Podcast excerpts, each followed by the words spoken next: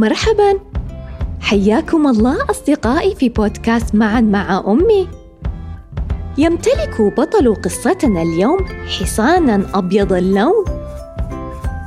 لنرافقهم في نزهة حول الطبيعة ونستمتع معا. أحب حصاني الأبيض. أحب حصاني الأبيض وحصاني يحب الحقول الخضراء.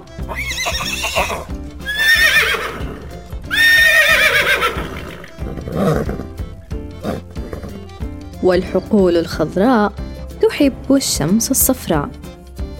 والشمس تنير البدر في ليلة قمراء. والبدر معجب بالبحيرة الزرقاء.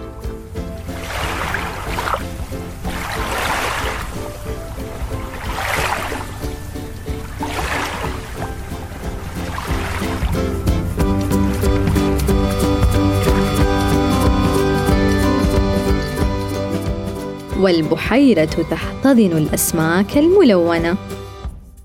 والأسماك الملونة تحب الدودة المزركشة.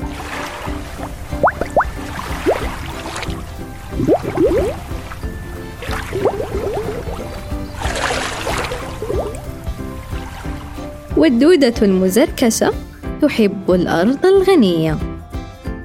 والأرض تحتضن البذور الوفية.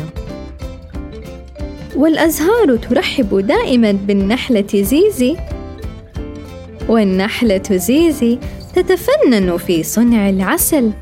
مم يم يم.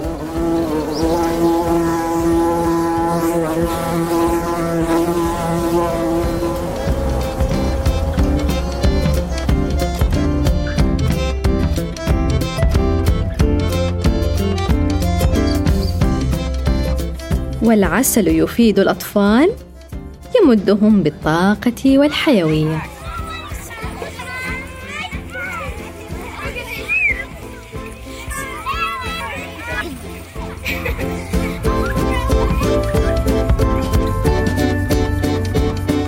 والأطفال يقرؤون الكتب المليئة بالأفكار الذهبية. والكتب يكتبها المبدعون. من الكتاب والشعراء. وهم يأنسون بالعصافير تزقزق في الأجواء.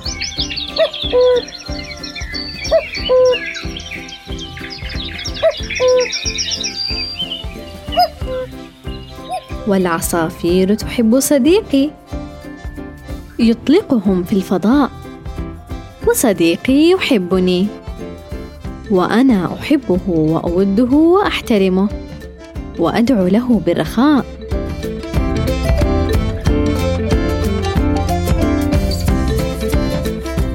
ما أبهى الكون؟ يغمره المحبة والصفاء